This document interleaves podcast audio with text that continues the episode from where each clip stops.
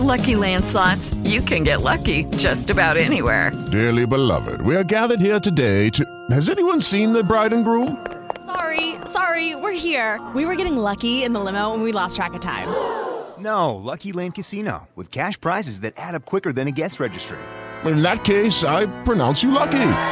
Play for free at LuckyLandSlots.com. Daily bonuses are waiting. No purchase necessary. Void where prohibited by law. 18 plus. Terms and conditions apply. See website for details.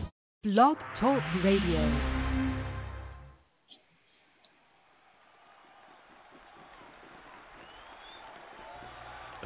Ladies and gentlemen,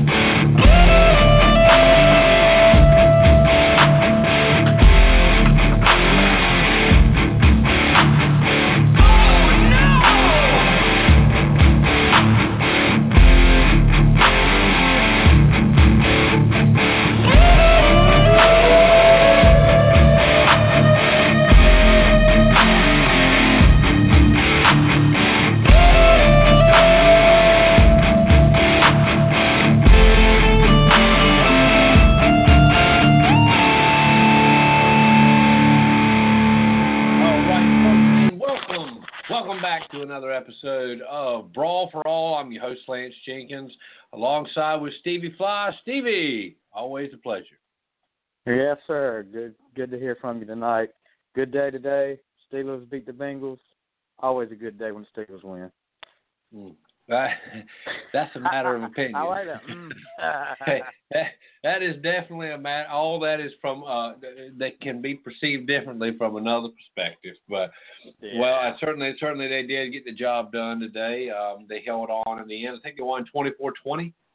Well, you know, they're down twenty to six, and uh, one of the Cincinnati's running backs had scored a touchdown and took the terrible towel out and tried to make a mockery out of that. And you don't mess with a terrible towel, and everything turned around after that. So, you know, dumb move on Cincinnati's part, but you know that's nothing unusual for them. Yeah, well, no, not really. Yeah, they've proven that for for many years, that's for sure. And I will tell you, folks, this if you're listening, this is our mid-season finale, uh, episode ten. I can't believe we've actually done ten episodes. It's hard to believe. I mean, ten Hard episodes. Yeah, it really is. But uh, we will be back at it um, right after Christmas, and we will get to it, folks. Um, we will uh, take off next week, obviously, in uh, in respect to the Christmas holiday. Uh, but we will be back in January, uh, first part January 2017, and we will kick off yet another season. Excuse me, the the second half of the first season of Brawl for All. And I'll tell you, the first season has really been had some uh, so far. I mean, the first midway through the first season, we've had some great uh, we've had some great guests. I, I think, I mean, you know, no disrespect to any of them, but I still think the best two that we have. Certainly, I think the best one we had was uh, Headbanger Thrasher. That was just a, a heck of an interview. No doubt, no doubt. Yep. And, then, uh, of course, then uh, you look at the Bobby Fulton one. Yep, that was my next one. Yep, I agree 100%. Bobby Fulton, he nailed it. I mean, we really got some good insight from those guys on the inner workings of the business. Yeah, definitely. And I mean, we we thank those guys. We thank all of the guests we've had, and uh, like Yeah, like we said, we're working we're working on getting some more in here, and you know, I got a couple couple in the in mind that uh I, they're just waiting for the call. So uh hopefully in the next few weeks we'll be able to schedule some, especially closer to the Rage event. Right, and that's and that's actually it. When we come back, uh, the Rage event will literally be days away, where the Battle Royal uh, will take place to determine who will be the number one contender to the Rage Championship. obviously to take on Asafi if he walks away from the, that event as a champion. And my question to you is, do you think he will walk away from that event as the champion? Well, have they have they uh, decided who he was going to wrestle yet? To I, I will tell you, to the best of my knowledge, I do not know uh, officially who he will wrestle at this time. Well, you know, I don't I don't think it's going to be a uh, like a one hit wonder for Safi. I think he'll he'll retain the belt. I mean, of course, it depends on who he's wrestling, uh, but uh, I can't see him dropping it at the next event. Not not Yeah. this soon. Yeah, I don't see that either. I really don't. Um, it depends. Uh, you know, I, and my there's some uh, uncertainty now. I don't know if you know this. I do not know this. Um, but have I understand that Preston Quinn was scheduled to be at the Ring of Honor um, event that will be, I think, filmed in Atlanta, Georgia on that day, Right. uh, January Right. the 14th. But I also understand that that has changed due to probably some even bigger opportunities for him. But I wonder how that will. I really don't know. Do you know if he will be at the January 14th event?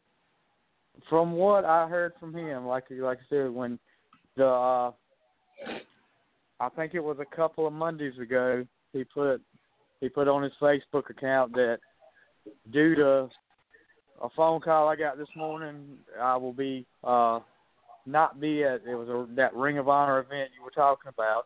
That's But right. It's good. He was talking about it, it was good news. So, you know, I, I sent him a message, but he couldn't tell me what the big announcement was going to be. But he said it was it was definitely something good, and that he, from what I gathered, the way he talked to me, he would be at the at the Rage event in, in January in Las. Well, I'll tell you, um, I still think he has potential to be the Rage champion at any time. Um, I would like to see him there uh, in January. I'll also tell you, and I'll also ask you this. I mean, obvi- we're, we're, look, a lot of folks might not like the fact that we talk about rumors like this. Look, we're this is we're in the media. You know, this is what we do. Yeah. We're, we're analyzing. We're breaking down. So let's break that down.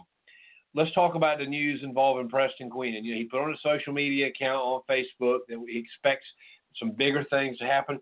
Um, my question for you is uh, do you think that heading overseas to Japan or some other major overseas and international wrestling outlet, do you think that's what we can expect from him? Because if so, that's a huge move. It's possible, but I, I honestly think it's it's something here, uh, possibly a bigger role in Ring of Honor. Could it be? I don't know. Uh, Yeah. And I, you know, we we talked with him when we interviewed him about he that was something he wanted to do as far as going overseas and going to Japan. But uh, right. I, I think it's going to be I think it's going to be something bigger with Ring of Honor. I think they, you know, they evidently they've liked what they've seen, uh, and, I would I would hope that was what it was for his sake because you know somebody like Preston really deserves to to to get this right now to to get a bigger role in a in a what will will be a major organization for long, and I, I think I think that's what it is. Uh, well, and you may be right. And I will tell you that uh, if anybody deserves it, that guy is one of the hardest workers I have ever seen live in a wrestling ring. Um, Exactly. I mean, this the way he wrestles, uh, it, it's intense. Um, it, it, it never, not a single match I've seen him in has ever been has ever slighted any fan of any action whatsoever. And I mean- and um, And yeah, I mean, if any of any of these people that hadn't been to a rage event, uh, he if if he is there like I think he is going to be, you need to come out and you're going to get you know well whoever he wrestles, I promise you it won't be a bad match. He he he puts on a good show, and he makes the other guy look a lot better too. Tickets for the January 14th event, I do believe, are already on sale. But they will go on sale online uh, tomorrow, Monday, December the 19th, uh, at 7 o'clock a.m. They'll be on sale online at RageWrestling.com. Uh, and you can, excuse me, I apologize, that's incorrect. Uh, RageWarriors.com. Um, you can go there and purchase your tickets for the next event. And remember, online tickets do get uh, priority seating. You pay slightly more online. I think it's like a couple dollars per ticket. Is where you want to sit that night, uh, and it is certainly going to be a big time. I'll tell you a guy I'm looking forward to seeing, and that and about and and we've got a lot to talk about tonight, but we're going a little long tonight, anyways. But one of the things I will, while we're on Rage Wrestling, I do want to talk a little bit about uh, Benjamin Banks. I mean, I don't think I've ever I've said this so many times, but I don't think I've ever seen a guy um, that's so good at being just a, a heel that fans just get tore all to pieces over. And I and, and the fact that the fans get so tore all to pieces over it makes the January 14th event in Lasker even more exciting to me, and that is because Benjamin Banks is likely going to be in that battle royal for a while. Yep. At the very least. Yep. I, you know, anytime you put a put a big guy in a battle royal, it's you know you're figuring he's going to be in there for a while because for the simple fact, who's going to get him out? It's not. It's going to take more than one guy, uh, unless they're is bigger than he is, to get him out. And uh, I, I figure Benjamin's going to be in there for a while. And like you said, he's the ultimate heel of Rage Wrestling. And you know, he's got to be no doubt the top heel in Rage right now. He, both events we've had, you know, the crowd was kind of, kind of, you know, not a bad crowd, but after he came out, it turned into a really, really good crowd. They got in. He got everybody going, got everybody into it, and uh, you know, he did a he did a great job being a heel. You know, actually, I think it was a local pastor that he really uh went after the pa- most. Yeah, I was I was standing Which right great. there, and I honestly, honestly, the looks, the looks, and and not just the looks on the local pastor's family's face, but the looks on the people that were around it. You know, I had a couple of them looking at me like, "Oh my gosh, is this real? What is going on here?" And I mean, for for to see the looks on the faces like that, you know, that that right there tells you he's doing his job, and he's doing a great job of of playing the heel. But yeah, they looked at me like, like, uh, hey, is it, he's supposed to be doing this? Is this real? So you, you know, you got to you done doing a good job when you hear that. Well, and and we'll talk. We'll obviously preview more. I'm sure by the time we have our next show, that it's likely going to be a full card, uh, official card will have been released by then, or maybe released around that time. I would assume because our next show is going to be right after New Year's. So Right. by that point, we'll be less than two weeks away from the show. Uh, I wholeheartedly believe by then we'll know the official card, and we'll talk more about it. But my one, my last question for you is this: If anybody who can throw 420 pounds over the top rope, Well, I don't. I, I I'm telling you, I don't think it's going to be one guy. It's just going to have to. You know, you've watched enough Yeah, wrestling in the past that uh Royal Rumbles and and especially you know Andre the Giant back in the day, he was the king of the battle royals and uh good guy, bad guy, whatever he was. When when the guys saw him in the ring, they would team up. It'd take six or seven to get him out, but you know, sometimes they would very, very rarely they would get him out. But sometimes they would, and it would take six or seven guys to do it. And I think that's the only way you're going to get Benjamin out of it. People will have to team up and, and help each other. and personally, I, we'll talk more about this as we get closer. But I personally believe um, that uh, that Banks he's he's no one's going to get him out, in my opinion, and, and I could be wrong. I think that he is going to win. I could be wrong, um, but uh, I don't know. And, and and for the, I know a lot of people know I'm involved in Rage Wrestling, and for the record, I have no idea who has a chance of winning this thing, but uh, he would be my early favorite. yeah, Um, we we don't get privy to that to that information or anything like that. So you know, No, no. very very top secret.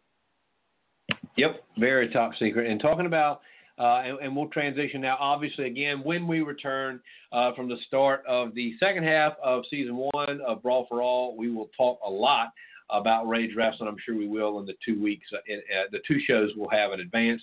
And this time, uh, we will be having a, a live pre-show.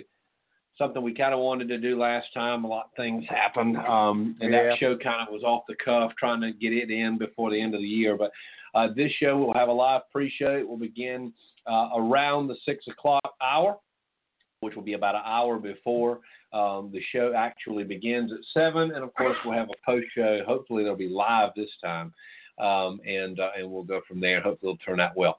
So let's transition now. A lot to talk about tonight, and one of the things we're going to talk about tonight, and just so everyone will know to look forward to this later in the show, uh, we're going to take a look back at one of my favorite events that were that was ever held in wrestling, and is no longer held, but uh, always remembered, and that is Starrcade. It started in 1983. We'll talk more about that tonight as we take a look back into history. This was the month that Starrcade was typically held, uh, and uh, we'll we'll look forward to talking about that uh, here shortly. So let's get right down to it, though. Tonight, uh, actually, right now, the kickoff show has already Yeah. begun uh, for WWE's Roadblock End of the Line pay per view event. It's a Raw pay per view emanating live from PPG Paints Arena in Pittsburgh, Pennsylvania, um, of all places. But uh, nonetheless, uh, Steelers got the win today. Let's find out who's going to get the win at Roadblock. And we'll start with a match that's on the kickoff show. It may be underway right now. I'm not sure. And that's Rusev and Big Cass. Who do you see winning this match?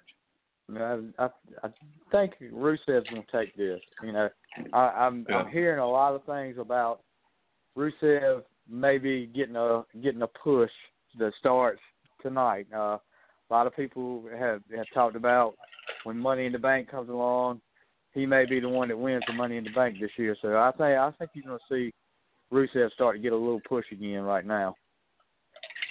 Well, I like Rusev, and I I think he would be. I mean, I would I would enjoy seeing him do a program in a main event. I I, I think he's main event caliber. Oh, definitely. I mean, you know, he's for a big guy. He's he's he's really agile for a big guy. I mean, he plays the heel role well, as as does Lana, and uh, I think he would do good in a big main event program with somebody. Yep, I agree. I absolutely agree. And then you got Sami Zayn, Braun Strowman with a 10 minute time limit. Can Sami Zayn stay in the match for 10 minutes? That's the key. I I think he will tonight. Uh, I think they will do the the ten minute to ten minute rule uh, unless they were going to let him do it. And you know, the only the only thing that makes that would sway me to the other side.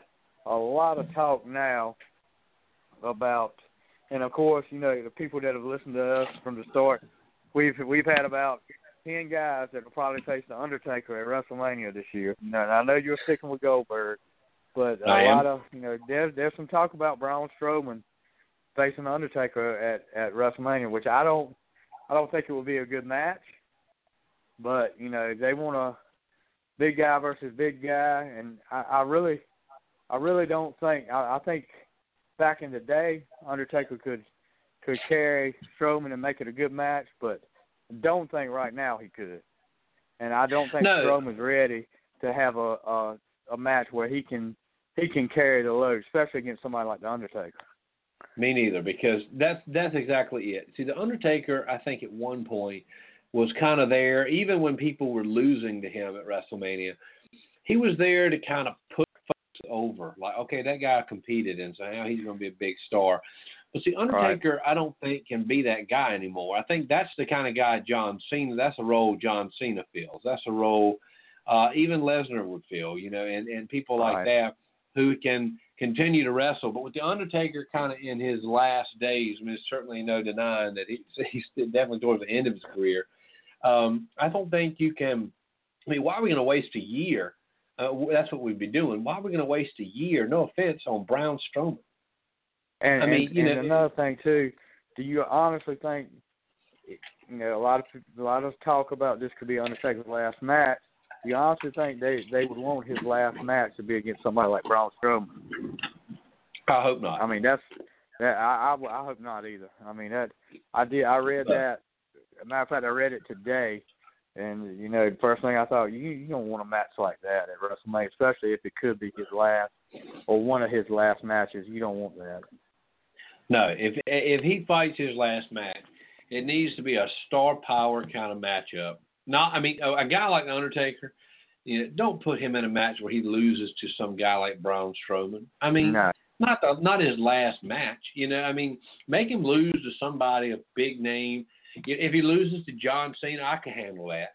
You know, I mean, I can live with that. I mean, but not not Braun Strowman. I, I I don't know. I just ain't I ain't feeling that. But you think Sami Zayn stays in the match tonight?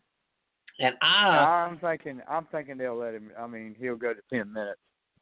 I'm not saying it- it's going to be pretty, but he'll he may stay to ten minutes. And, you know they they've done this deal before back in the past with I think it was a, you know WCW had something or NWA had something similar to it one time where a guy had to just make it to a, a certain time limit and they let him make it and it was a kind of a up and come a underdog I'll put it that way. So I, I think they'll let him do it tonight. And Well, I'm sure I'm you disagree something. with me. Yeah, I'm gonna say something different simply because we'll probably agree on a lot of it. I feel like it's a fairly Right. predictable pay per view. I'm gonna say he doesn't last a minute. He doesn't last a minute. Okay. Okay. Yeah, that, that's. I mean, you know. I'm just gonna make sure one of us are wrong here. Yeah, You certainly go against the grain on that one, but uh, That- yeah. I usually do. Yeah, I, I I usually do. Now, how about this? A triple threat WWE Cruiserweight Championship match: Rich Swann, T.J. Perkins, and Brian Kendrick.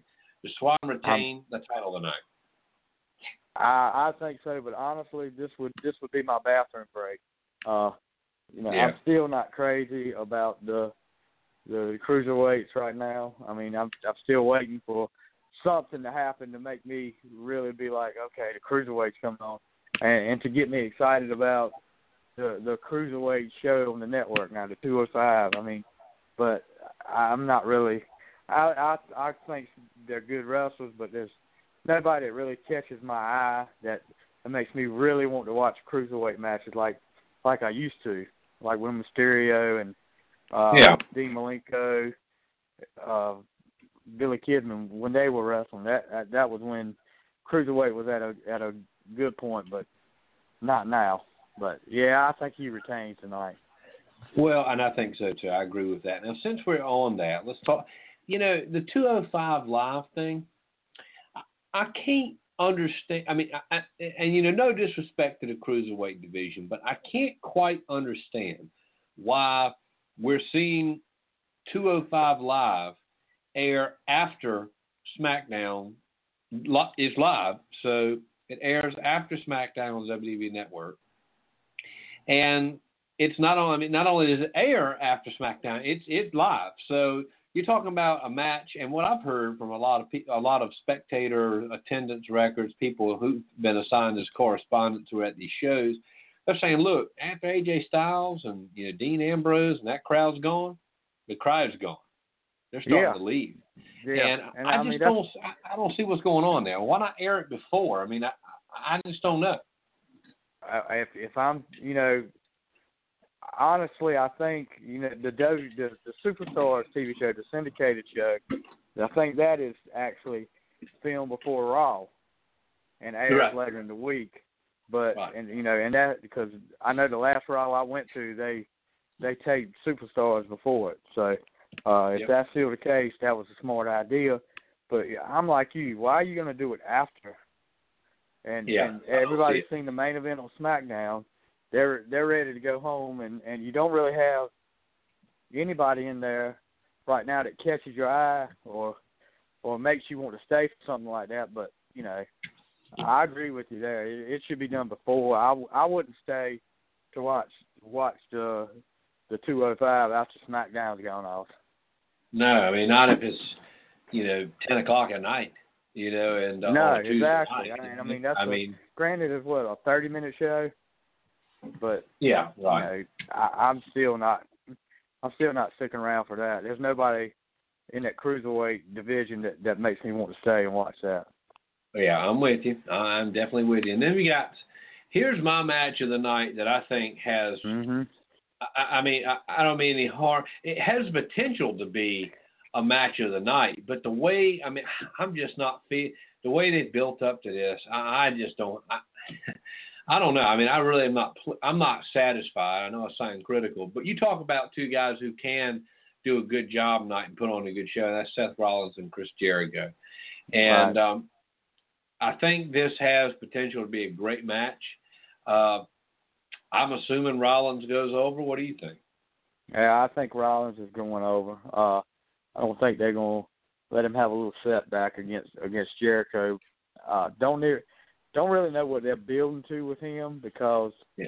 uh, and we'll talk about later who we think is going to win the the main event. I guess it'll be the main event, the the the men's main event. I guess with with Right. Rollins and Owen. I mean, not Rollins, Reigns and Owen. But uh, right. you know, don't really know where they're going with Reigns. I mean, with Rollins, but uh, I think he definitely beats Jericho tonight. And I'm like you. I don't think it'll be the match of the night, but I think it's got the men's match of the night.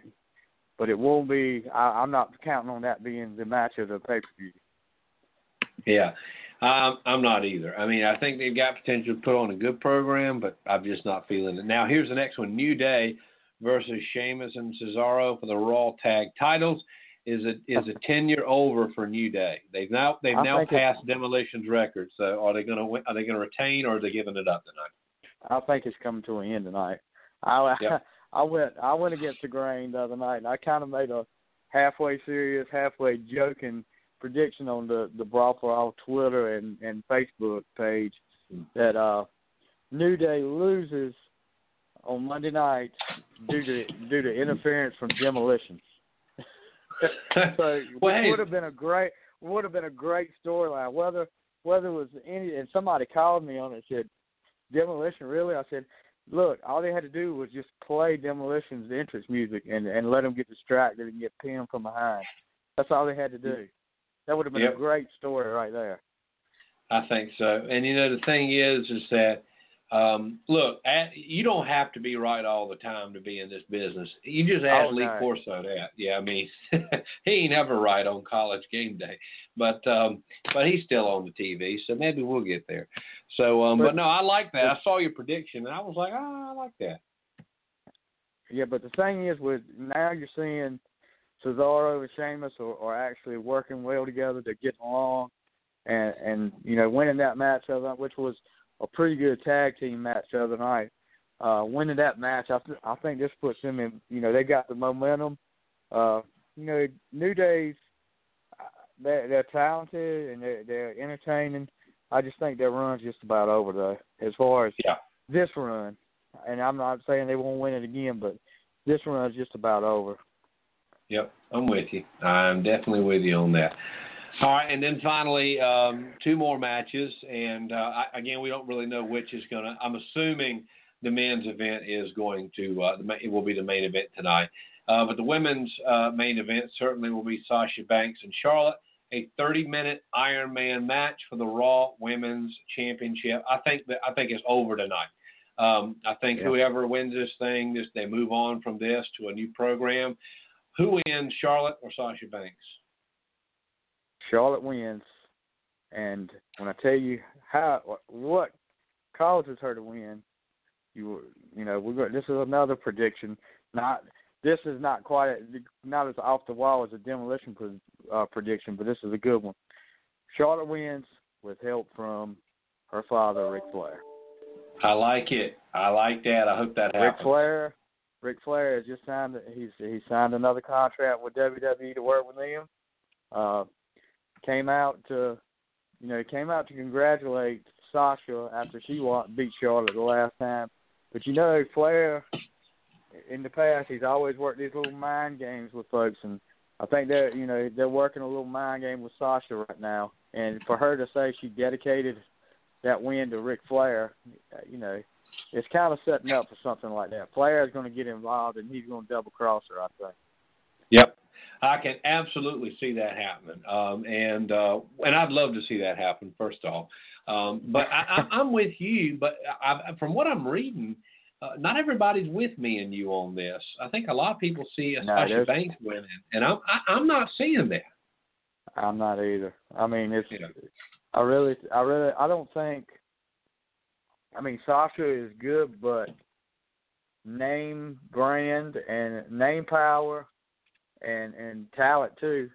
I think they're even on talent, but that name recognition, I think they're going to keep that belt on Charlotte for you know. I don't think they'll they'll take her out of. And from what they're saying is whoever wins, they move on to another to somebody else. I don't think they do Yeah. that to Charlotte. Keep her out of the title picture right now. No, I don't think so either. I mean, I really don't. And uh, And it, we'll certainly see, but I, I, I'm with you. I think Charlotte wins the, the Iron Man match tonight.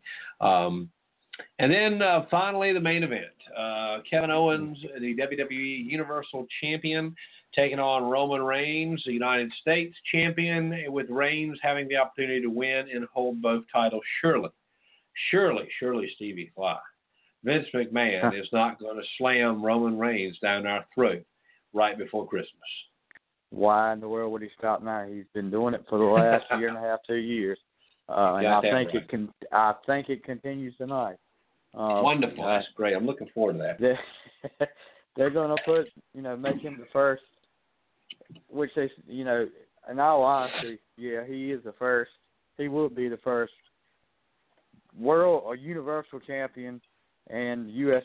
and U.S. champion at the same time. But you know, there, how long has the universal championship been around? What six months now, and Yep. U.S. championship. Yeah, that's been around for a while, but they're they're going to make him out to be just bigger than. They're trying to push him again, and, and like you said, ram him down our throats. And uh, you know, I I don't know why, but he has no mic skills. But they, I think he will win tonight. Yep, I, and I, I I think he will too. Um, no, he does not have any mic skills. He's like Sid Vicious. I mean, it's or, or Psycho Sid or whatever these call. He just, I don't know. And, and I'm I like Kevin Owens. I mean, for somebody his size, he's very agile and uh, he's a great and can wrestler. work He- the microphone well too. eh, very well. Very. I'd much rather see him hang on to the title.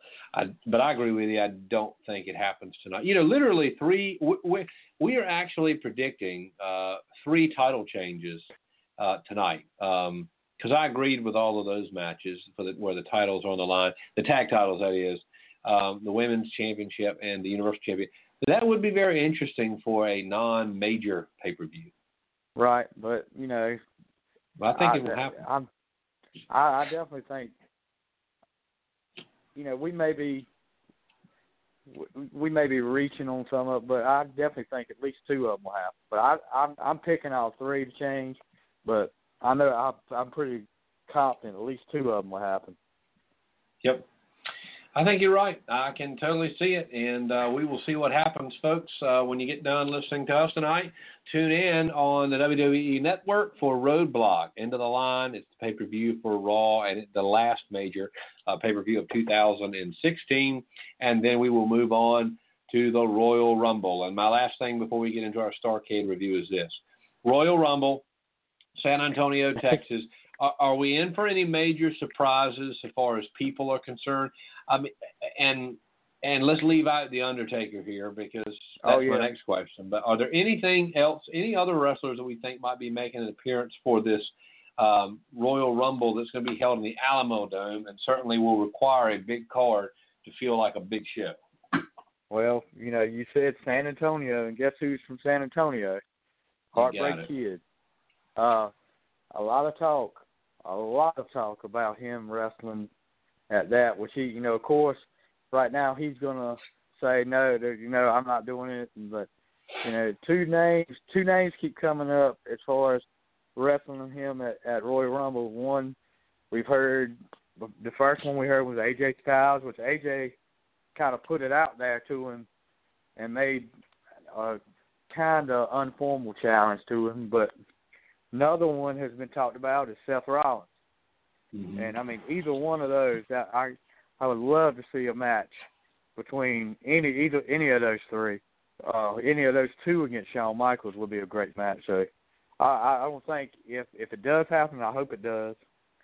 Uh, whoever whoever wants to wrestle I'd be looking forward to seeing that because it should be a great match if it's Rollins or Styles. Right, absolutely. Well, and I, I'll tell you, I mean, don't, now they're, uh, you know, of course, WWE puts out their usual teaser, dream matches for the Undertaker, and um, I'm curious. We are? Think? I'm starting to wonder if we're going to see the Undertaker wrestle at Royal Rumble. Do you think it's still going to happen? And, and if so, when are we going to see him appear? Uh, Is it going to be the start of the year, um, or what do you think? I don't know if we'll see him at Royal Rumble. Uh, I know he's he's talked about WrestleMania won't define me, but we haven't seen him since. Yeah, Uh, that's why thinking WrestleMania will define him. I'm wondering, you know, there was a lot of talk about him being backstage at a Raw one night, and you know, some of the people that saw him walking around was saying he was definitely uh limping significantly. I know he's had hip surgery in the last year. Uh yeah, I, I don't know if I mean he may have he may have spoke too soon unless he's recovered a lot in the last couple because I think it was Raw about two or three weeks ago that they mm-hmm. said they saw him backstage and and walking around limping. Uh, I think he may have spoke a little too early about what he was going to do. Of course, he didn't look like he was limping when he came to the ring that night on on SmackDown, but you know he Undertaker doesn't walk that fast anyway. So yeah, uh, we'll, I don't think we'll see him wrestle at Royal Rumble. Well, I would like to, but uh, I, I don't know that we will I, either. I definitely would. Well, we'll see what happens, folks. A lot to talk about as we get into January, and of course, WrestleMania season. Um, it's I think it's going to make for a great spring on this show. That's for sure. All right, let's get right down to it, folks. We told you it was coming, and we're going to get right on it. And that is a flashback into time, one of the greatest events that ever occurred in wrestling, in my opinion, and it, and it held its tenure for, I believe, 18 events uh, from 1983 uh, to the year 2000, 17 years, 18 events, and of course, Starrcade is what we're talking about. And in 1983, it emanated live on Thanksgiving night. Uh, from the first, for the first time uh, ever, November 24th, 1983, 16,000 people in attendance. And I actually met someone who was in the Greensboro Coliseum that night. I met them just days ago, and they told me about the live experience. Definitely have a story I want to tell. But in 1983, Starrcade made its long awaited debut. And what I mean by long awaited is a big event like this. And I think it's important to note um, that Starrcade came before WrestleMania. I, I was gonna say that you know, Starrcade was, you know, everybody talks about Dusty Rhodes, but Dusty Rhodes came up with some of the most innovative ideas uh, in history. Uh, Starrcade was WrestleMania before WrestleMania. Yep. Uh, it was a closed circuit, which would, you know, people could watch it at a closed circuit location, which in that day was the equivalent of pay per view. Uh, and you know, people give Vince a lot of credit for having such a brilliant mind with WrestleMania, but guess what? You know, and he can say what he wants to. You probably would never admit it, but Vince got his idea for WrestleMania from Starrcade. I mean, Bottom that was line. the yep, I agree. that was the event. I mean, you look at a lot of different pay per views that uh, Vince has come up with. You know, Starrcade became WrestleMania for Vince. Great American yep. Bash became SummerSlam for uh, Vince.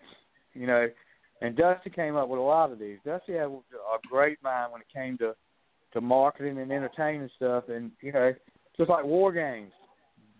War Games yep. became Hell in the Cell. You know. Yep.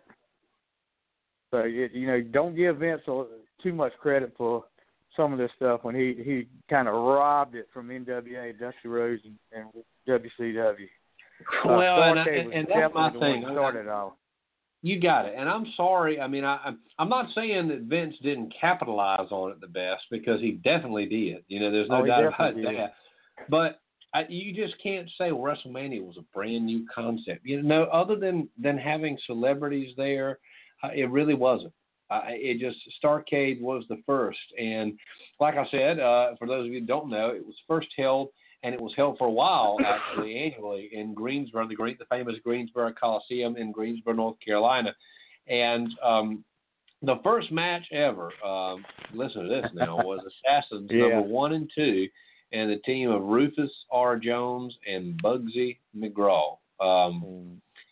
but but you know you talk and a lot of guys may not know who those folks are, but you start to get down the card, and and some folks start to be in that first event. You have Kevin Sullivan who uh, who who fought that night, Abdullah the Butcher. Um, who fought that night? Um, Wahoo McDaniel. I know a lot of people that watch wrestling in the South know Right. who Wahoo McDaniel is. Um, famously known as Cowboy Bob Orton. Um, he Randy fought in Orton. that as Randy Orton's. Um, And then, uh, I mean, it was just a number. I've been thinking, listen to this now. It was a dog collar match between Roddy Piper and Greg Valentine. Um, so, I mean, there were some big names at this event, um, but none bigger than who fought in the main event, and that was Ric Flair and Harley Race uh, for the NWA World Heavyweight Championship and the Steel Cage match. Do you remember ever seeing that match? Oh, seen it, seen it. I've seen that. Actually, I've watched that Starcade, and yes, I did. I did sit there and suffer through the the first couple of matches.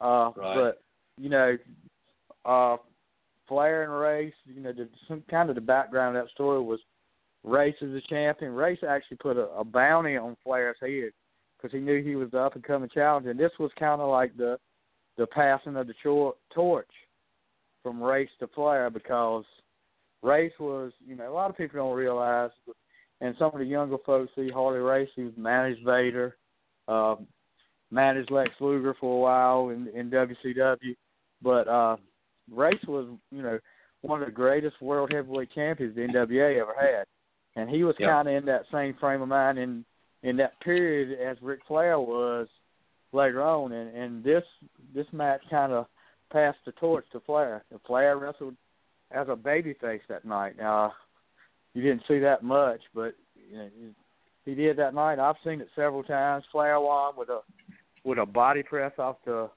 top turnbuckle and got the pin. But to see it after after it was over with, and to see Flair celebrating in the ring, that was you know that was kind of kind of nice to see it. Uh, uh, guy that uh, Angelo Mosca. I don't know if a lot of people remember him as a big guy, big wrestler, but carried Flair around the ring on his shoulders, and you know the Coliseum was going nuts because Oh, Flair bet won. so. Well, it's Flair country too. I mean, and Yeah. you know, I have, I have a friend of mine. and Actually, um, I'll, I'll tell you. I won't call any names, but um, and I'll tell tell most people in just a bit how I met this guy. This guy is actually I'm moving. Um, I'll just say it now. I'm actually a lot of folks may not know this, and most of you probably don't care. But I'm in the process of moving uh, to a new part of the state, uh, closer to Pinehurst, North Carolina, in a county called Richmond County. And so I work for Farm Bureau for a living because we sure don't don't eat off of this show. And um, What? yeah, I know. Well, you are. You might be doing better than me. Yeah. I did hear they were paying you a little more, but I didn't Oh realize yeah, it was yeah, that much. definitely. but um, I will say that um, he's one of the agents there, and uh, he's actually getting ready to retire in this in 2017. And so he was telling me that he was at an event in in around the mid 80s. He said it was at the Greensboro Coliseum.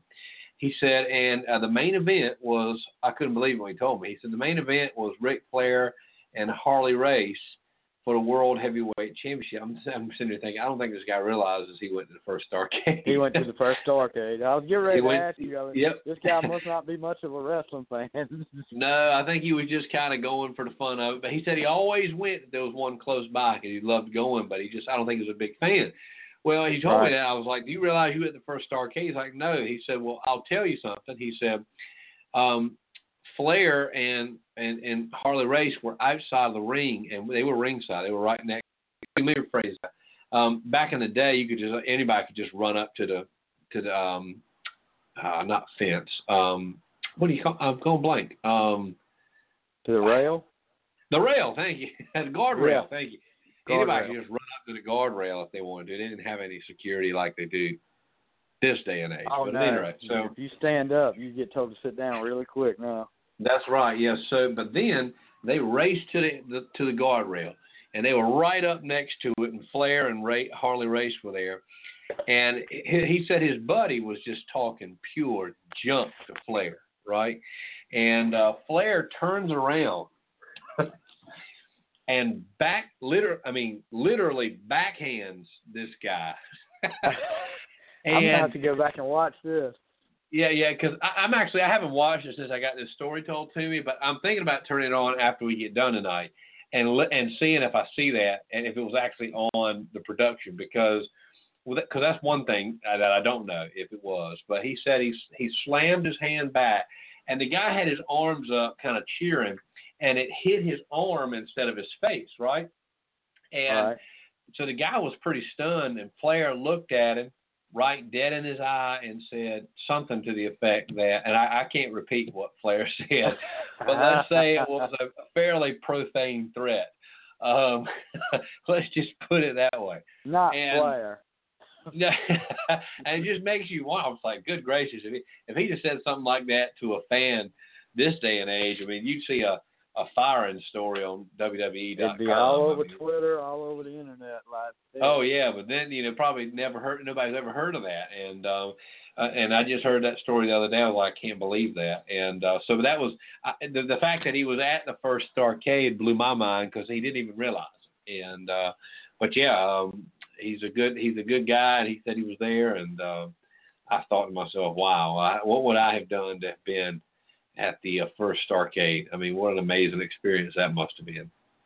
Definitely, definitely. Uh, and you know, one of the one of the matches I think uh, that gets overshadowed by the Flair and Harley Race match was the tag match with the and, and you, that would be another one I would suggest you watch if you watch this event was uh, a young Ricky Steamboat with Jay Youngblood going going up for the tag team titles against the Briscoe brothers, which a lot of people don't know. A lot of people think of the Briscoe brothers, they think of uh, Vince's little sidekicks that that took the beatings for him, but uh, you know the Briscoes were actually uh, both Jack and Jerry were world heavyweight champions in the NWA and held the tag belt several times. But you know that that was really a great match there. That's one that gets overshadowed by the Race and Flair match. Yep. Yeah. Well, and I will say that uh, that that event certainly proved to be one of the biggest. And, and you know, another thing is it certainly didn't get any in, any less big as the years went on. In '84, um, Ric Flair and Dusty Rhodes fought in, Go- in Greensboro again. They did the same thing the following year. Um, at Starrcade 85, a little bit of a different event there that was actually held in multiple venues, which, by the way, I'd like to point out that happened in 85. Okay, so Greensboro Yep. and Atlanta, Georgia. And you know what happened the next year, don't you? WrestleMania 2 WrestleMania held in 2. three locations. Yeah. I mean, no offense, Vince, but you're not original, period. Yeah, exactly. You know, this is kind of we're kind of starting setting seeing a pattern grow here. So, uh, yeah, Well, I'm No, going to kind of ask you. Oh, sorry, go ahead. go ahead now. Go ahead. I, I want to ask you now. I mean, you're the expert. You're the wrestling expert on the show. And that's why we have you here. And, I, and I've got to ask you, what are some memories from Starrcade that stand out in your? I mean, we could go year by year and analyze. them, Oh yeah, we could, but you, talk all night. I we think, talk uh, for a week. yeah, the first one that I really, you know, I became a big time wrestling fan in like early '86, and it was pretty much watching uh Crockett and NWA. Uh, the first big event that I remember coming along about that time because it was right before the summer. I, I remember the Great American Bash, and I was just like, "Holy crap!" But you know, seeing the first the the Starrcade in '86. Uh, I actually have a friend that listens to this show regularly. That that was uh, at that event in Greensboro. Uh, Oh, my. He he just you know, and and Starrcade was always. You got to think about this too. Of something we hadn't talked about too about with Vince. Starrcade was always Thanksgiving night at, in the first In the early days. of it. Yeah. Uh, but Vince decided, you know, I'm going. to You know, this was when Vince was going to take over the world, and he decided he was going to have his own pay per view, and he was going to have the Survivor Series and compete with it that night. But not only did he compete with it, he told the cable providers if they carried Starrcade, uh, gave that opportunity to, for somebody to get Starrcade instead of Royal Rumble, he would not let them carry it. So guess what? Those cable providers went with Royal Rumble, and you know that was kind of a a start to the war there. Uh, and of course, the first Royal Rumble was was live on. Uh, it may have been on USA. It wasn't on pay per view. It was, but it was held in in direct competition with Starrcade. So guess what? A lot of people were watching that night for free was Royal Rumble. But uh, '86 was probably the, you know, the one I remember the best because that was the night of the Skywalkers, and you know you think about the scaffold match with the Road Warriors coming back against the Midnight Express, and you think about a guys what twenty, thirty feet over over the ring, walking on a scaffold, fighting each other up there, and, and the only way to win, two guys, you know, the guys from that team had to fall off. And I mean, you think Right. about it, the time we were like, gosh, no, you know, you kind of, you're kind of in that point where you still believed it was real. Uh, and I was like, gosh, no, they could fall it off, fall uh, and not even hit the ring and and fall outside the ring or something like that. This is pretty dangerous, which it was. Yeah. But uh, you know to, that, and to see that match, I, I was really excited to see that, and, and to see how it ended. You know, the Roy, Roy Warriors win, but they chased Cornette up to the top after the match was over with, and when he drops, his ma- his bodyguard, which was Big Bubba Rogers, who went on to be better known as the Big Boss Man, when he dropped off of the, he, he was hanging on when he let himself go, Bubba was supposed to catch him, and Bubba didn't catch him.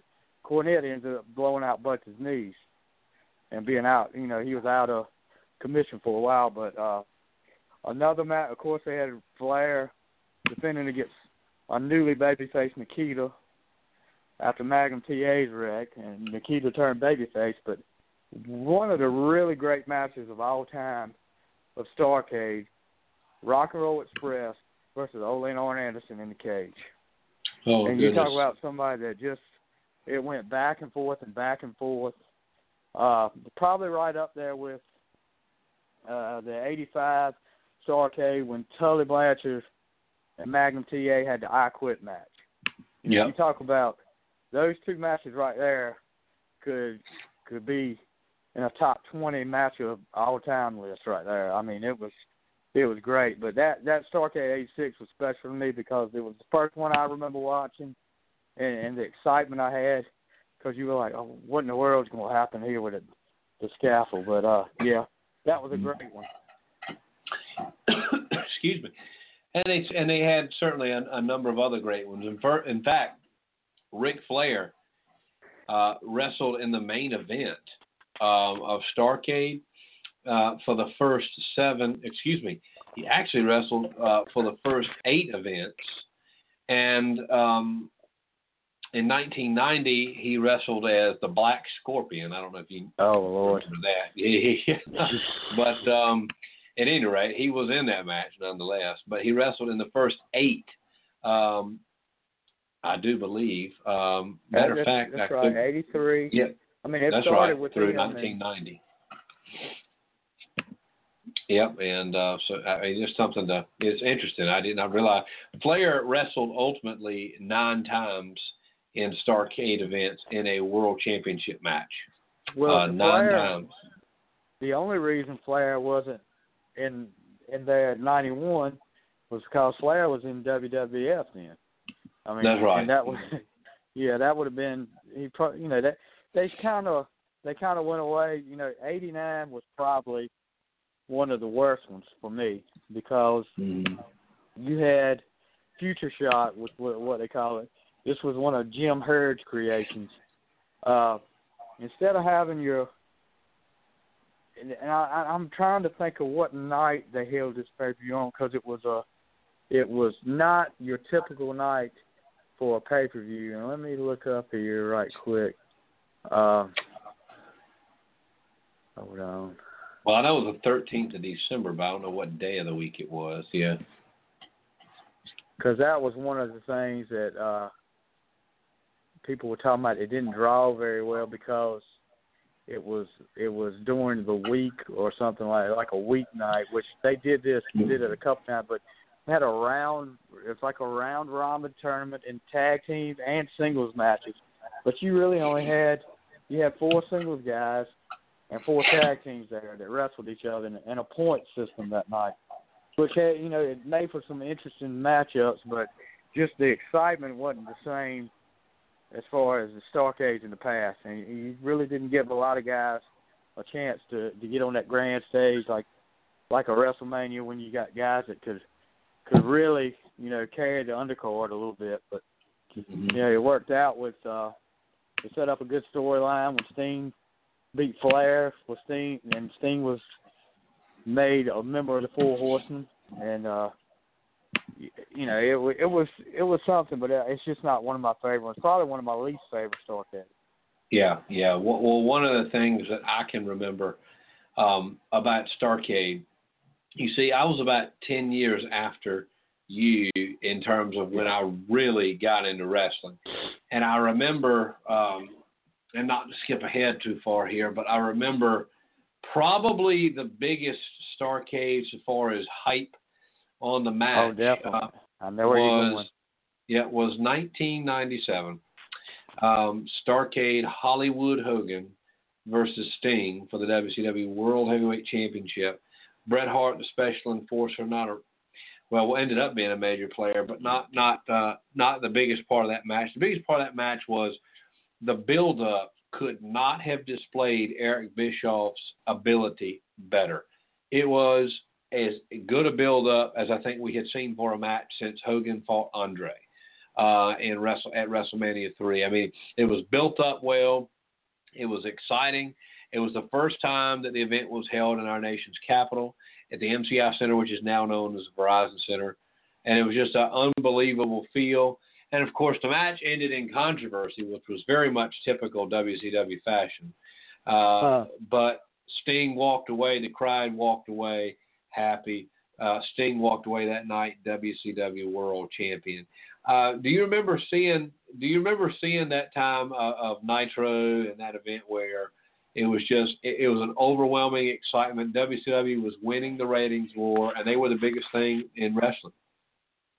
Well, you, it was definitely a, a exciting time for WCW, like you said. But you know, the build up, I don't know how you could build up a match anymore. I mean, in, in weeks or months before, you know, when Sting would finally come out uh, on several nitros, and you know, J.J. Dillon was commissioner of, of WCW at the time, and he'd come up and say he had a match, a contract for a match and when, like one time was Curt Hennig, and another time was you know this guy and this guy. But every time Sting would just come out there, he wouldn't say anything, but he would tear the contract up, and it was just like you know, I mean, everybody knew who he wanted. He wanted Hogan, and uh, you know the build up was so great. And you know to hear Sting, if if you ever get a chance to listen to some of Sting's interviews recently, to hear him talk, the, there was the finish was not decided until he got in the ring that night. Uh, Yep. There were several different finishes talked about, and uh, he when he got, I think he said when he got to the ring, the referee told him, "This is what's going down. This is what's happening." Uh, you know, of course, they had uh, Bret Hart restart the match, but it was kind of you know watching it live that night and and seeing Hogan win at first, and I was like, yeah, I cannot believe this.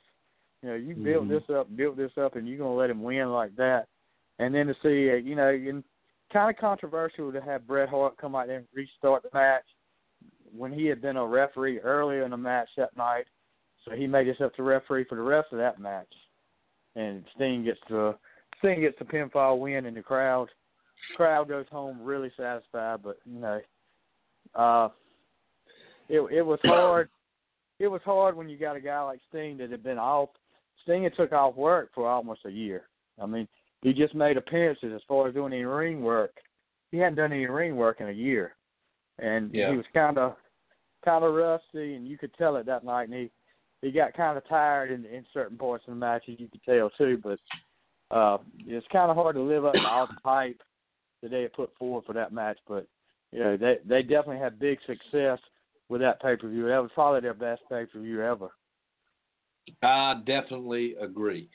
But it was followed up with uh, the following year with the Starrcade that will uh, started a string of events that ultimately led to the finger poke of death. And, and this, in my Oh. opinion, is where WCW just went like down the drain. This is where the spiral began. In my opinion, they were starting to lose the ratings war as the WWE Attitude Era was was really kicking in, and ultimately, I thought I, I personally believe that this was just the stun gun thing with Scott Yeah. Hall and ultimately ending Goldberg's uh, streak. I mean, I I, I don't know what to say about that. I, Yeah, it just was very underwhelming. Yeah, it de- definitely. And I mean, that that was when it kind of got okay. You you you're trying too a little too hard here, and you know and I know they were the whole Stone Cold D-Generation X. They were starting to take over the ratings war, and they they were trying to do something to to make it to to kind of sustain sustain and and get back on top. And the Goldberg thing was going good, but you know to have it the taser thing kind of was precursor to the finger poke of death, and you know, the, the, in the I think it was January the fourth, the Nitro January That's right. fourth. Nash was supposed to fight Goldberg in a rematch for the belt. Well, Goldberg gets arrested for stalking, supposedly stalking Elizabeth, and Nash is, you know, he's with NWO. You know, by that time the NWO is split in two. There was the NWO Hollywood, which is, was the black and white, led by Hulk Hogan, and then there was the NWO Wolfpack, uh, was led by Kevin Nash, and that was kind of like they were gonna have the big, the big fight, and they led led it up, built it up, built it up. Then you get out there and you have Hogan put his finger on Nash's chest, and Nash just fall down like somebody shot him. Hogan pins him, he's the champion again, and the NWO is back together again. So, and and Yeah. that really eventually just led to WCW's downfall from that point on. I definitely agree. That was, you know, if you really, I, I, I, if you really take a, a hard look at Starrcade and its, um, and its old uh, and the main events that it had in its latter days. Do you know that every, even including the big one, including Hollywood Hogan and Sting in 1997, from 1997 to its last event in 2000, 97, 98, 99, and 2000, every one of those Starrcade main events ended in a finish that was not a clean finish. And I think, and I don't know what you have to say about it, but I think that's exactly what went wrong with WCW. It was just too much controversy, too much. It it ended up being where it was almost predictable. It's something. I mean, from the Vince Russo days to even the Bischoff Yeah. days, it, it was it was very evident that we weren't going to get a clean finish at their biggest event of the year. And that's the event of the year that you kind of expect a clean finish, at least occasionally. Well, it, just like you said, you don't, and and one of the things where that Vince kind of you say Vince took something a step further. Vince did Starrcade better than than WCW did. He did WrestleMania better. That's when you want to see, you know, like, and and to to bring up one that was a really that I that really stood out to me with WrestleMania. You look at when Benoit and Guerrero won their World Heavyweight Championships, and to see the them both in the ring celebrating together after it was over with, that was, you know, you want something like that. You don't want a a, a what they would call a dusty finish at, at the biggest event of the year. You want a, something clean. You know, if the champion wins, the champion should win clean, or you know, nothing, nothing stupid like a, a taser, taser to No. you know, you don't, you won't. I guarantee you won't see anything like that in the main event at WrestleMania. No, you won't. And that's why Vince won the war. Is that type of thing. He know he knew how to make it happen. And I know we've got the argument now about how, um, you know, really Vince, is kind of. I don't know. I think Vince might have lost a little touch with the uh, with the fan base, and and I think that's most evident in Roman Reigns. But you know, the reality is is that Vince did know what he was doing better, and um, and that's why you know people think WrestleMania is an ingenious creation when really uh, Starrcade was, you know, th- th- it was certainly the same concept, and two years before WrestleMania. Exactly. I mean, you know, we pointed it out se- at several different instances where you know things things have been copied by WWF that came from WCW or or NWA, whatever. Dusty Rhodes, Dusty Rhodes Yeah. line, pretty much. Yep. But, Let me ask you know, this: um, talking about Starrcade, and you may have already mentioned it just in conversation, but do you have a favorite match start from Starrcade of all time? Ooh. Mm. And that's a hard question, I know. Yeah, uh gosh. I I would still think the you know, one that I've watched uh, it would have to be between like I, I mentioned earlier, the Tully and Magnum match and the the Rock and Roll Express and Anderson's match. Uh I'm I'm kinda kinda biased to the to the older Starrcades, which they were really Yeah. in my opinion the best ones. Um, you know, granted the the Sting the Sting and Hogan was was probably the best promoted, but as far as, as wrestling wise goes, uh that wasn't a bad a bad promoted the eighty six one was really promoted pretty good. Uh, That was probably my favorite Starrcade. But the Roll Express and the Andersons match, gosh, if you get a chance to watch that one, I would definitely definitely want you to watch that one. And the Magnum and Tully match, just off you know, you to see the ending I'm not gonna give away the ending anybody who hadn't seen it before, but to see the ending of it's pretty pretty great. Uh pretty Yeah. gruesome too. Yeah. Well, uh, Starrcade certainly one of my favorite matches. Excuse me, one of my favorite events uh, in wrestling history. I will never forget um, some of the uh, some of the main just just uh, the star power of Starrcade. I mean, it certainly lived by its name, and that is that you know from the very beginning when Ric Flair became who Ric Flair really was, and all the way to um, like you said, the Rock and Roll Express and Arn and Ole Anderson, and then you know even all the way to the end when Sting, and I say the end because it was really the end of uh, of Starrcade as we knew it, to uh, Sting and Hogan in what was a star-studded match and, and certainly a star-studded build-up. I mean, Starrcade definitely lived by its name. Okay, hold on one one second before you. What year was the first WrestleMania? 1985, I do believe. Okay, we talked earlier, and and I, I'm this is I'm I'm thinking thinking this whole time, and it, it's when you said WrestleMania kind of did the whole celebrity thing, and before the NWA did with Starrcade. That's the special referee in the '84 main event. Do you remember who that? Did you read who that was? No, I did not know. It.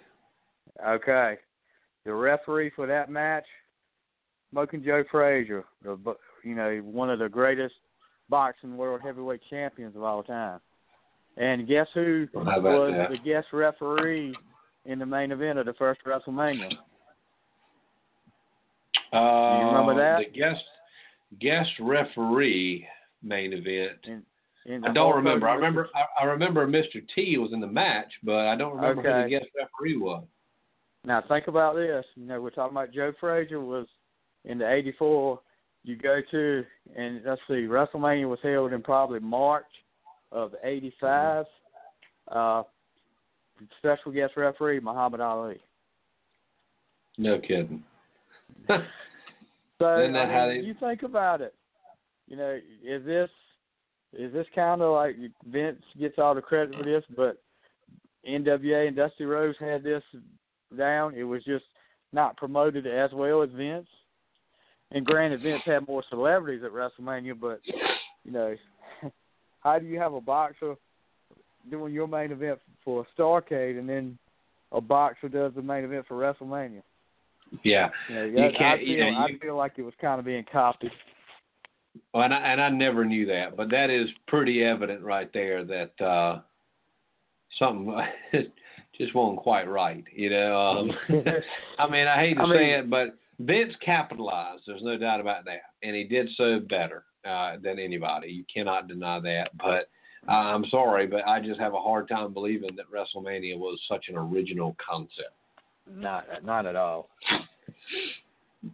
And of course, uh, you know, it, it, like you said, you know, Muhammad Ali served as the first official, and Mr. T actually competed in the, in, in a match. So that was probably one of the first Right. times we we saw something like that happen. Um, but you know, I re- I remember uh, I think one of the biggest stars at the time that was actually in attendance at the event, not in the event, but in attendance was um, oh goodness, um, the uh, Cyndi Lauper, uh, and Right. um, of course at the time she was certainly a big star in in the pop culture world, and I think that's where uh, they capitalized. You know, I don't know what Vince did to get the stars to come see the show, um, but I think that's what made people think, hey, this is a big deal. Lauper actually, you know, I, I don't know how it came about, but Lauper actually managed the uh the women's champion at the time. Well, she wasn't the champion at the time, but she ended up beating uh the fabulous Moolah, which was she managed Wendi Richter, and that's a, a name from the past. Uh, a real talented female wrestler, but just didn't hang around. I think she kind of got cross the lines with Vince. Uh, there was a big controversy actually with her. Uh, the way she lost the belt, she claims was she went for a match against a mass wrestler and was told she was going to win, and the mass wrestler ended up holding her down and pinning her, and it ended up being Moolah. And that's where they said it. You know, Vince was kind of cross the laws with her before that, and he set that up. So that could actually go down as the Bret Hart thing before the Bret Hart thing actually happened. The Yeah. Montreal screw job. I'm just, you know, Vince is such a media powerhouse, and he know he knows how to play the media. I mean, it's kind of like Donald Trump. You know, everybody wants to know why he became such a household name. It's because the me- he he knows how to control the media, and, and Vince is so good at that. And you have to give credit for that. And Vince Oh, McMahon, definitely. He he capitalized. I mean, and I think the fact that Starrcade kind of transitioned from one promotion to another, uh, and Vince McMahon had complete ownership over WrestleMania. I mean, it was his from day one, and it still is today. And I think that had a lot to do with it too. Um, you started to see a difference in Starrcade, as you well know, uh, towards the 90s. I mean, you saw the once WCW took over, you saw the Battle Bowls in 91 and 92. Interesting concept in 91 in the Norfolk Scope, uh, another famous wrestling arena, and that is that you would have to get thrown in. I don't know if you remember this show. You'd have to get thrown into those two rings. You'd have to get thrown into the ring, the other ring, and once you've been All right. thrown into the other ring, that means you were ready for elimination. And if you got Yep. thrown out of that ring, you were gone. Um, and it's just you know just some weird, interesting concepts. But it was two different promotions that actually ran the event, and um, and and even from '88 to '90, you know, it stayed under the NWA name until WCW officially took over Starrcade uh, in 1991. And it just I, I have to wonder. You think that had something to do with it? The fact that Vince completely owned WrestleMania from day one, where that was it was kind of scattered around with Starrcade. Right. Well, you know, one of the things that I think uh, messed up with Starrcade was the '87 one. You know, they did. Uh, your your NWA fans are pretty much Virginia, from the Virginia down south, and Yeah. then you had your WWF guys back then was pretty much the North people in the Midwest.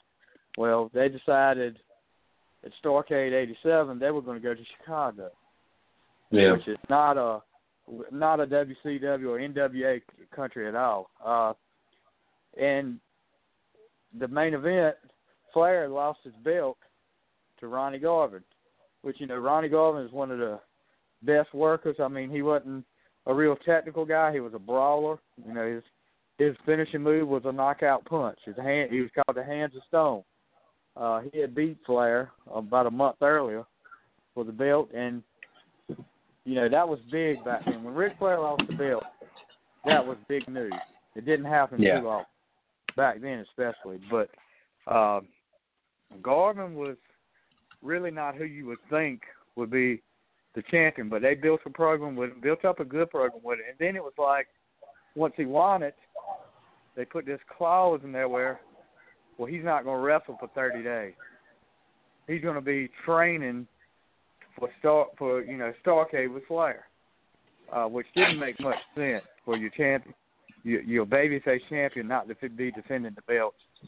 Uh, didn't look good. And another thing was when you got to the main event that night, Flair's the heel, Garvin's the babyface. Well, the whole crowd doesn't really know who Ronnie Garvin is, so they're cheering for Flair. I mean, you got one of the biggest eruptions of the whole night was when Flair regained the belt. I mean, fans were cheering. The crowd really came to life then, and I mean, Mm-hmm. they really kind of. I think Dusty and Jim Crockett kind of they were they were trying to go to see if they could go national like Vince did, and it didn't work that night. I mean, Yeah. and another mistake they made that night, you've got the Road Warriors fighting Arn Anderson and Tully Blanchard for the tag belts in the Road Warriors' hometown. Uh, to to actually get a good reaction for the crowd, you should put the belts on the Road Warriors in their hometown. But Right. they they fake a they pull a dusty finish. Uh, the Road Warriors are named the tag champions, but when another referee comes in, got the ones that got knocked out. The one that got knocked out disqualified the Road Warriors. So you know, the crowd was Mhm. booing, but you know that that's kind of where you know when you're in a territory that you're usually you know, that the people aren't too familiar with it, but they know these two guys came from here, the Road Warriors, and you know one of the most recognizable tag teams. You need to put the belt on them that night, and, and I think they really messed up by not doing that. Well, and, and, and they may, they certainly may have, and and you know, there's no doubt about it that that throughout Starrcade's history, there was certainly some things that we think could have done been done better, but uh, there's no doubt about that, even especially late in in in the um, in the series. But I got to ask you, would you like to see? Well, I know the answer to this. You'd like, I'm sure you'd Mhm. like to see Starrcade back. Do you think we'll ever see Starrcade back uh, as a named pay-per-view event in the? WWE? No, I don't. I think for the reasons we're talking about tonight, because Starrcade was the precursor to WrestleMania, and that's where they got the idea from. And I think you know they did. Uh, I think it was 2013. They did do a, a, a DVD with the best of Starrcades on it. But I think it's as far as you'll go as far as Starrcade. I do not think, and I think it would be a great idea. I think it would draw a lot of interest, but I don't think you'll ever see that on the WWE pay per view step. No, and and Vince McMahon uh, has been notorious uh, for as long as I can remember of um, of being the kind of guy who just you know if it's, if it's your thing, once I take ownership of it, it will not be anyone's thing anymore. And he's always proven that. I mean, and, you know, this there's some, there's something to be said for that. I mean, um, the fact that you know the fact that he brought Eric Bischoff on to WWE programming uh, a few years later uh, after after WCW went defunct, uh, I think was a Vince usually takes two approaches to, and I've, I've noticed, and I'll, I'll ask if you agree or disagree, but Vince usually takes one of two approaches, and that is he's either going to take what you did if you were the competition and literally almost stricken it from the record that it ever occurred, Right. or he is going to bring it out in an effort to humiliate it. I mean, he takes the Yeah, business extremely personal, and and have you noticed that as well? I, I have. I definitely have. That's that's been going on over as long as I can remember with Vince. Since I've been watching wrestling, that's happened. Uh, you know, we talk about him not using it, but I have to say I was kind of shocked back when he took over WCW that he did he did use the Great American Bash name for a while on pay per views, uh, but Yeah. you know he didn't use it in the same way as as what the NWA used it, but he did use it for uh, a few years. Yep, he did.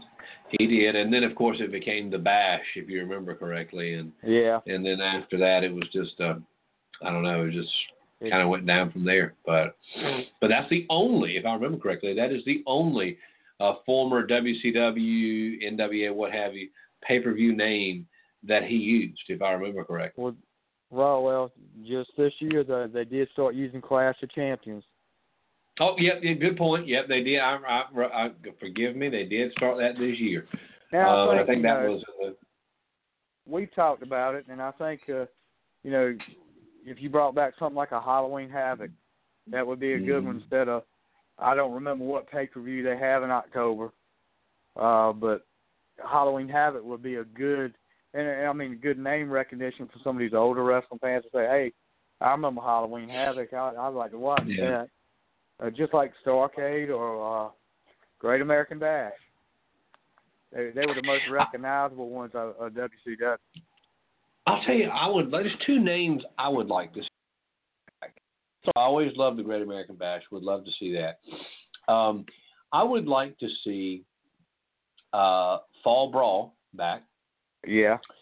um, and uh, and I would like to see uh, probably Fall Brawl more than anything. But I would also like to possibly see Super Brawl back. Um, Super I like that. Yeah, I was a big fan of that February event that, that, that they had.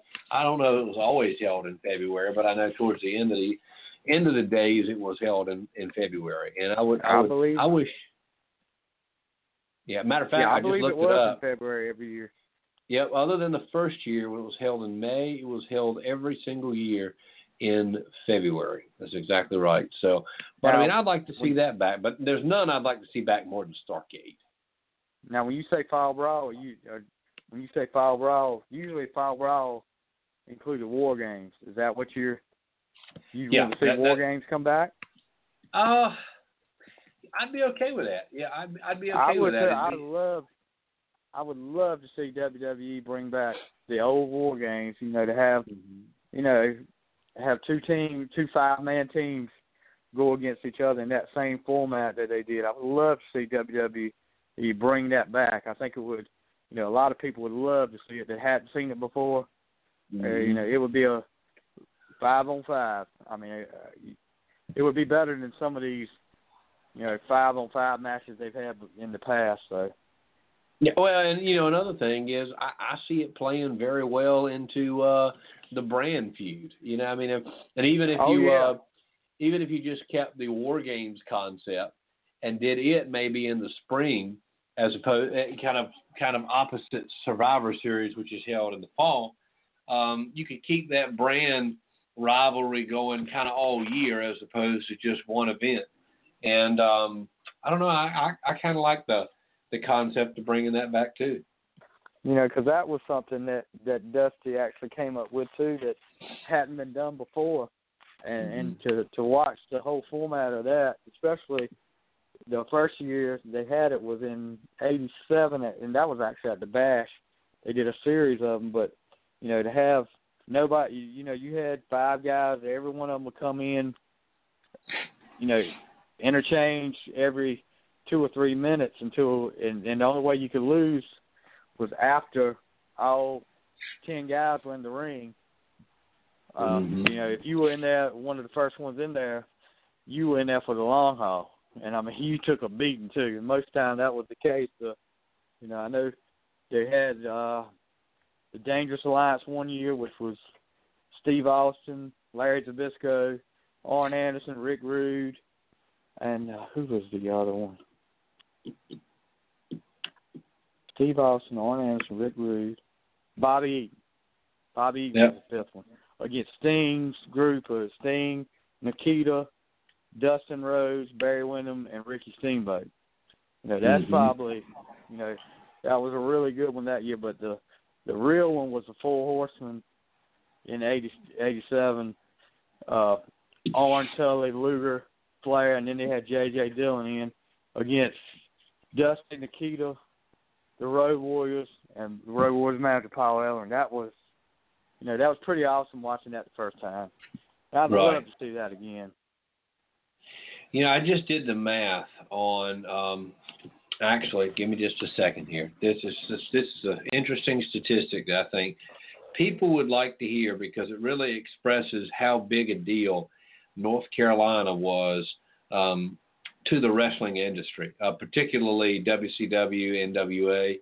Uh, really interesting statistic here I'm about to give you, and um, I'll just tell you this is it's a really neat concept. You know, North Carolina has has certainly been a part of wrestling history uh, for a long time. There there is no denying that. With all the Starrcades, they had, they had 18 Starrcades, and of course one, two, three, four uh, let's see, five five Starrcades were actually held in North Carolina. So get ready for this now, okay?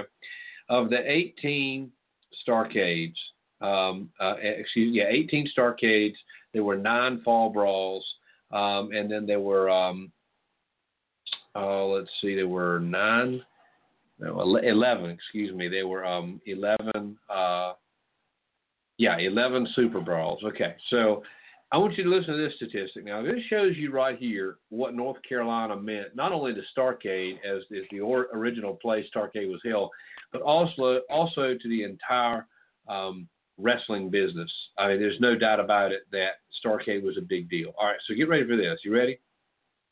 Um, of okay, yeah, North Carolina hosted either Starrcade Fall Brawl or Super Brawl. Get ready 35% of the time. Oh yeah. 30, 35% of all the Starrcades, all the Fall Brawls, and all the Super Brawls were held here in North Carolina. I mean, what you, you know, and just to, to kind of look at all those events, none of which are still around, it kind of makes you wonder. I mean, has North Carolina kind of lost its place in the wrestling business over time? Well, the big thing especially with the Starrcade uh, early on. Crockett Promotions was based out of Charlotte, and yeah. you know that was their home base. And you know when you you got that area, and everybody was familiar with that area, the Charlotte, the Greensboro area. Uh, Greensboro Coliseum was was like a stronghold for the Crockett's in, in the early days, especially. Um, Charlotte Coliseum. They they they ran that a lot too, but you know mm-hmm. south, the southern area that was their territory. That was the Crockett's territory. Mid Atlantic, that's what they called it. But it turned into you know the NWA. Everybody was recognizing, in the, especially from '86 on, the NWA as the Crockett territory.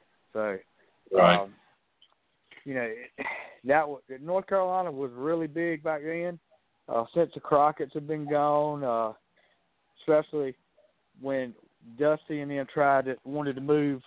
There's a story where Dusty and them wanted to move the offices to Texas, mm-hmm. of all places. Uh, and, and that was, you know, a lot of the a lot of the wrestlers from back then talk about as far as for the Crockett's that was them trying to go national, like go out west to California and uh having having so many jets and stuff to carry them out there and all this. Mm-hmm. That was kind of what what what did the Crockett's in, and they they got way in debt because of that, and they that's when they had to sell to Tina Turner. But you know, when you're making you you feel like you're making that much money, and you know, people talk about WWF back then, but Crockett's, I mean, when you say hot, that territory at the time was white hot. I mean, you had, yeah. you know, if if you had Vince Vince's mind as far as promotion and marketing wise with with the NWA, I honestly think they could it could have been bigger back then than what they had in WWF because they had better wrestlers. And you know, granted, back then it was all about the the character, you know, Hulk Hogan, uh, you know, and they were going more cartoony. But you know, Mhm. Vince could have with his, and I, you know, I give credit where credit's due. Vince has got one of the greatest marketing minds that I've ever seen. But Oh, no doubt. he could have took, he could have worked with these guys, and probably could have made them just as big, if not bigger, than what the WWE WWF was back then. Yep. Absolutely. If you Absolutely. you know you just look just just go online and look up the roster of the, of the NWA back in '85, '86, and '87, and you know a young Sting came over in '87. You know you had Lex Luger, you had the Rock and Roll Express. I mean that wasn't you had an incredible star power at the time. Well, and and you know, not to use that word lightly, but uh, and, and again, star power. There was no event that that that made it appear bigger than Starrcade, and uh, it was so neat to see how Starrcade they Starrcade really created the major the Super Bowl type event in wrestling, and uh, it's a, it's an event I certainly wish they'd bring back. Probably won't. I must agree with you there. Mm-hmm. Uh, I know I go against the grain a lot, but uh, I don't see that they'll bring that one back. Um, but it was fun talking about Starrcade. Now, I, and I'm going to give you the last word on Starrcade because that was your era, and uh, you may have something else you want to bring up. Last word from Stevie Fly on Starrcade. You know, it was just that was.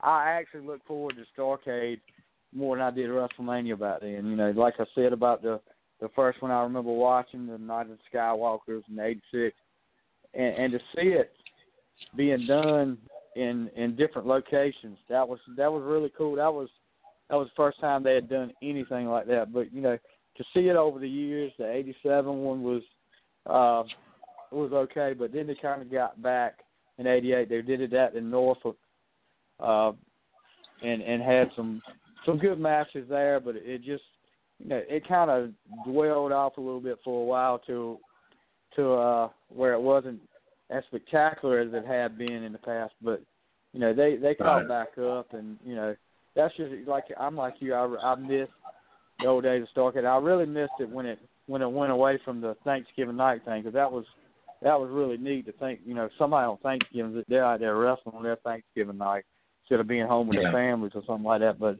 and that was kind of like an entertainment after Thanksgiving thing for the people that lived around Starrcade was, you know, you have your Thanksgiving dinner, go out and watch Starrcade that night. And, you know, I've heard Yeah. stories of a lot of people that used to do that.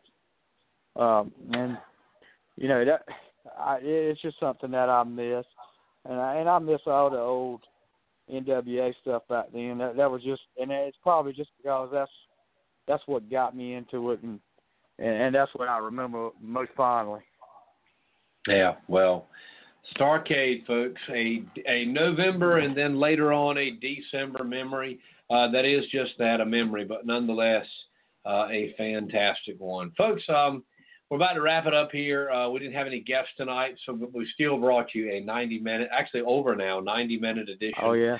uh, of um, of of Brawl for All as we had our episode 10 uh, mid season finale, and we'll be back uh, right after New Year's, and we'll be releasing our schedule. Um, kind of a weird schedule we had in the first half of our first season, and I will tell you that largely that's because of me and the transition I'm making uh, to a new area. But I appreciate your patience, Stevie. We're going to try our best to all our listeners, particularly our live listeners, uh, to give a more um, a, a more regularly scheduled uh, timeline for the second half of our first season, and not only that, but moving on as we move into the future.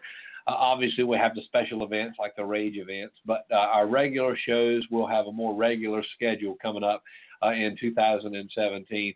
Um, for those of you listening on demand, uh, you probably never knew that uh, we had that we were scheduling at different times. That's but nonetheless, as a reminder, you can always listen live uh, on blogtalkradio.com slash brawl for all, and you can always listen on demand on your podcast app on your iPhone as well as a TuneIn Radio app on iPhone and Android devices. Stevie, have you ever gone back and listened to one of the shows on one of our apps? I definitely, I do, I do all of them. Yep, yep. Yeah, and so which, uh, what app do you use for that? Most of the time, I, I'm on the iTunes. I'm on iTunes when I listen to it. So, Uh-huh. and I and I know that work. And I've had, we do have a lot of, you know, I have one guy that's from the Raleigh area, uh, that's that that listens to us. But he did, he kind of, and this is this is this kind of made me feel good that he he said I I binge listen to y'all at work. He said I'll download. Uh, yeah, uh, believe it or not, lad, did you ever think anybody would would want to listen to us for like four of these episodes in a row? But this guy actually did it. I, my hats off to him. I won't say his, well, I will say his name, Steve Turner. You know, he, he's one of our biggest fans on on uh. On, it, and he he'll go to work. He said I'll I'll listen to uh three or four episodes in a row and catch up. Mhm. But you know, it, it's guys like that that uh, I appreciate, and we got a lot of people that listen to us. More people than I think we realize do listen to us. But uh, it, it, you know, it's just been a great thing, and I, I, it's something I've wanted to do for a long time, and and I really thank you for for making this happen and letting me do this. Well, and I thank you because um, you put in. I mean, this. I want all of our listeners to know that Stevie Fly has put in a ton of legwork to bring uh, talent onto this show. I, I I do not do that. That's Stevie Fly all day long, and um, and I'm sure I've helped with it before, but uh, I, you know that's that is his thing, and he is. I mean, he's brought some interviews on this show that have been second to none. Uh, that other podcasts would love to have uh, and and they've been around for a long time. And, uh, and of course, our show only ten episodes in, and um, Stevie, you have you have delivered, my friend. You have well, delivered, and yeah. uh, and hopefully, hopefully, I you know, I know you're working on some people, and and I'm working on some people. Hopefully, we can get some some just as big names as we've had, and you know. And, and just like we talk about, some of these guys, like the you know the first guy we had interviewed, Preston Quinn, you don't know how big these guys that we talk to. A lot of people are like, well, I don't know who that is, but you know, wait, wait years down the road when you say, I can't believe you interviewed Preston Quinn. You know, yep. he's a big name now, or or Asafi. You know, you don't, you know, we've we've got some talented guys that we've interviewed, not just the Bobby Fulton or the Headbanger Thrasher. That's right. You know, big name recognition there, but these guys down the road, you know, that you know when you go back and look at it, we could really be saying we interviewed uh, future superstars of wrestling. I believe we have. Yep, and I believe we have too. And uh, I will tell you that I think this show has a bright future. I think Rage Wrestling, its its component, or we're we're, we're a, a component of it, um, is I think all of this has a very great future and uh, I'm excited to keep it going in 2017. Last question for you, Stevie. Um, what you doing for Christmas this year? I'm just enjoying, but uh, you know, Good. you know, it's all about how how happy everybody is. Of course, uh, making my wife and, and my daughter happy. That's the main thing, and uh, you know, just being with my family is is what I'm looking forward to this year, and I do every year. But uh, you know, my two girls. That's that's what what I'm really I really concentrate on, and and just looking forward to to a good time, and I, I know you are too. Yep, I am. I am. And well, folks, that is all for tonight's special edition mid-season finale of Brawl for All. Uh, I am your host, Lance Jenkins, and along with Stevie Fly. Stevie, always a pleasure. Have a Merry Christmas, and everybody, you Lance, and everybody listen. Have a Merry Christmas. You do the same. And I'll end with the final word, and I will say this. Um, today, uh, a surreal experience for me. Um, I attended probably my last uh, regular regular uh, service at a church here in Jacksonville, North Carolina, that changed my life. And I'm going to take off the radio voice for just a second and get real with you. Um, and that is this. You know, we're a wrestling show, and, and, and there's no doubt about that. We talk about rumors, we talk about um, what's going on in Rage Wrestling, WWE, and we really hash it out here. And uh, but I'm going to tell you something, folks. Um, today I had an experience like none other. Uh, I don't remember the song that was playing, but right in the middle of uh, of the song, I looked up at the cross that hangs above. It's a very large cross that hangs above the platform in our church, and um, some of you probably think I'm crazy. Some of you probably think I'm lying, but that's okay. I'm going to tell you anyway. Um, I saw Jesus Christ hanging there just as plain as day. And it was wow. the first time I'd ever experienced anything like that. And, and, and my point of telling you all this is, folks, Stevie and I, we have great families. Um, he's got a he's got a kid. I don't have any children, uh, but I'm gonna tell you, I've looked every year for Christmas to be what it used to be. You know, for me, um, as an older guy now, it's just, it's just not what it used to be. And for some reason, every single year passes, and Christmas just was great, but it just isn't what it used to be. And then I realized that Christmas isn't really ever going to be what I want it to be. Um, if I, if I don't know Christ as well as I should, and I'm going to tell you, once you do, um, Christmas will never be the same again. Uh, Pastor uh, Chris at River of Life Church said that last Sunday, and I truly couldn't um, couldn't agree more. If you know Jesus, uh, things will never be the same. Folks, Merry Christmas. Enjoy your holidays and enjoy it with family because you don't know when your last one is here. And I'm going to tell you something. Uh, I'm going to enjoy Christmas this year like I never had because I know Jesus. Folks, God bless. Merry Christmas. And Stevie, Merry Christmas to you and your family. Same to you, buddy. All right, folks. God bless. We will see you in 2017 as Brawl for All returns for its second half of season one. We will see you then. God bless and have a happy new year.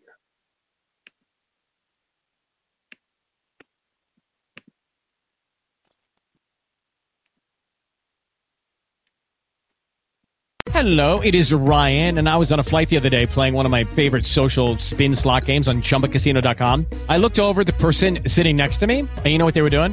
They were also playing Chumba Casino. Coincidence? I think not. Everybody's loving having fun with it. Chumba Casino is home to hundreds of casino style games that you can play for free anytime, anywhere, even at 30,000 feet. So sign up now at chumbacasino.com to claim your free welcome bonus. That's chumbacasino.com and live the Chumba life. No purchase necessary. Group. Void were prohibited by law. See terms and conditions. 18 plus.